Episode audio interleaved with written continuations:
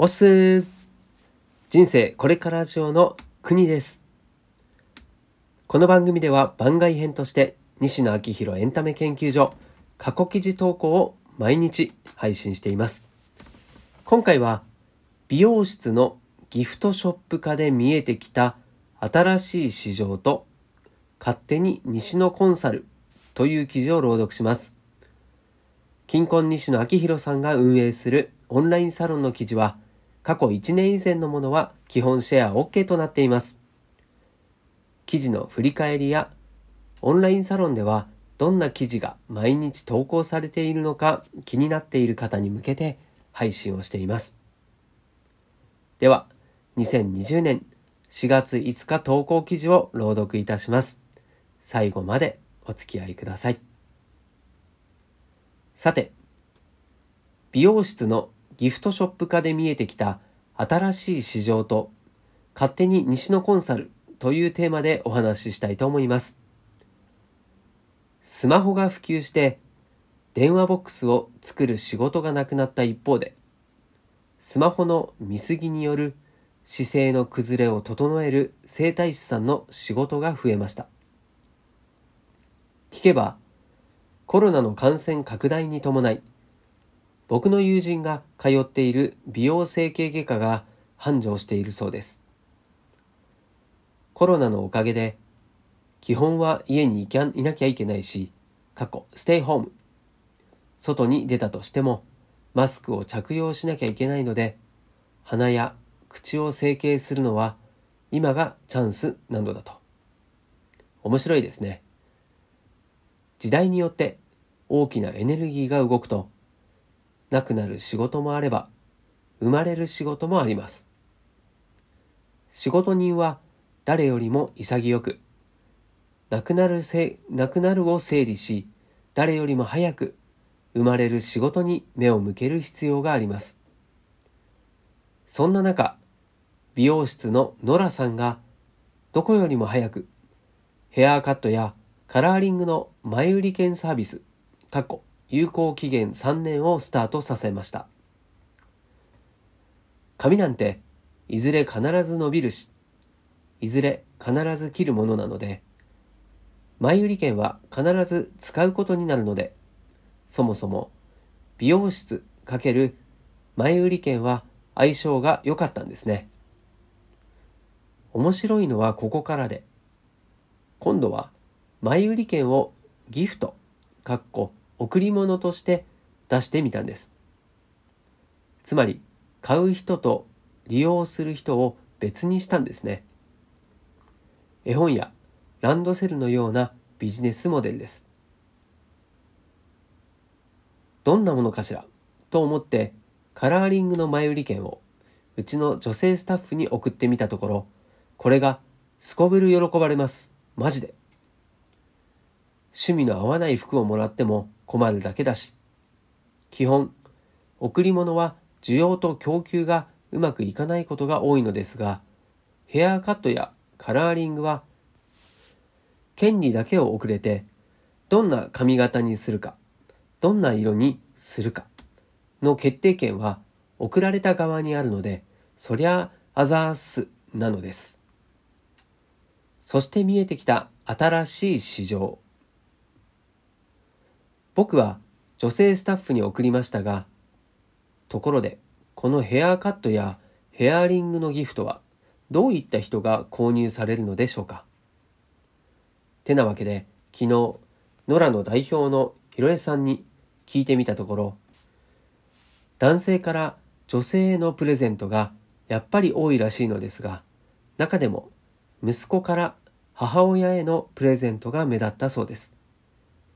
これめちゃくちゃわかります。母ちゃんっていつも自分のことを後回しにして時間やお金を子供に割くんです。だけど女性だしおばあちゃんになっても綺麗でいてほしいじゃないですか。幼い頃の僕は母ちゃん女性からおしゃれを楽しむを奪ってしまったので、やっぱりそれは返したいんですね。でもね、本当につまんない感情ですが、照れくさいんですよ。だからといって太陽をなくして、これで好きな洋服を買って、好きなヘアスタイルにして、と現金を渡すわけにもいかない。そんな時に、友達の店を応援するために買ったから、という言い訳を作って、ヘアカットの前売り券を母ちゃんに送れるのは最高なんです。むしろ、自動カード引き落としのサブスクモデル、かっこにかげつにいっかい利用できるとかでやりたいっす。男ってつまんないね。素直に感謝を伝えられればいいじゃん。と言われるかもしれませんが、親孝行をしたいけど照れくさくてなかなかできない中年からすると、親孝行をする言い訳ってめちゃくちゃ助かるんです。こうも思っている中年男性は多分僕だけじゃないはず。どうよ。親孝行の言い訳は新しい市場だな。で、ここからがおせっかいの勝手に西のコンサルなのですが、母親にヘアカット、かっこカラーリングを送るという文化はまだ根付いていないので、大切なのはお客さんに思いつかせることだと思います。そこで商品ページの改善案として、女の子に送っている写真の他に、息子から母親に送っている写真&娘から父親に送っている写真を使われるといいと思います。美容室はギフトショップとして間違いなく機能するし、親孝行する言い訳としての需要もあると思います。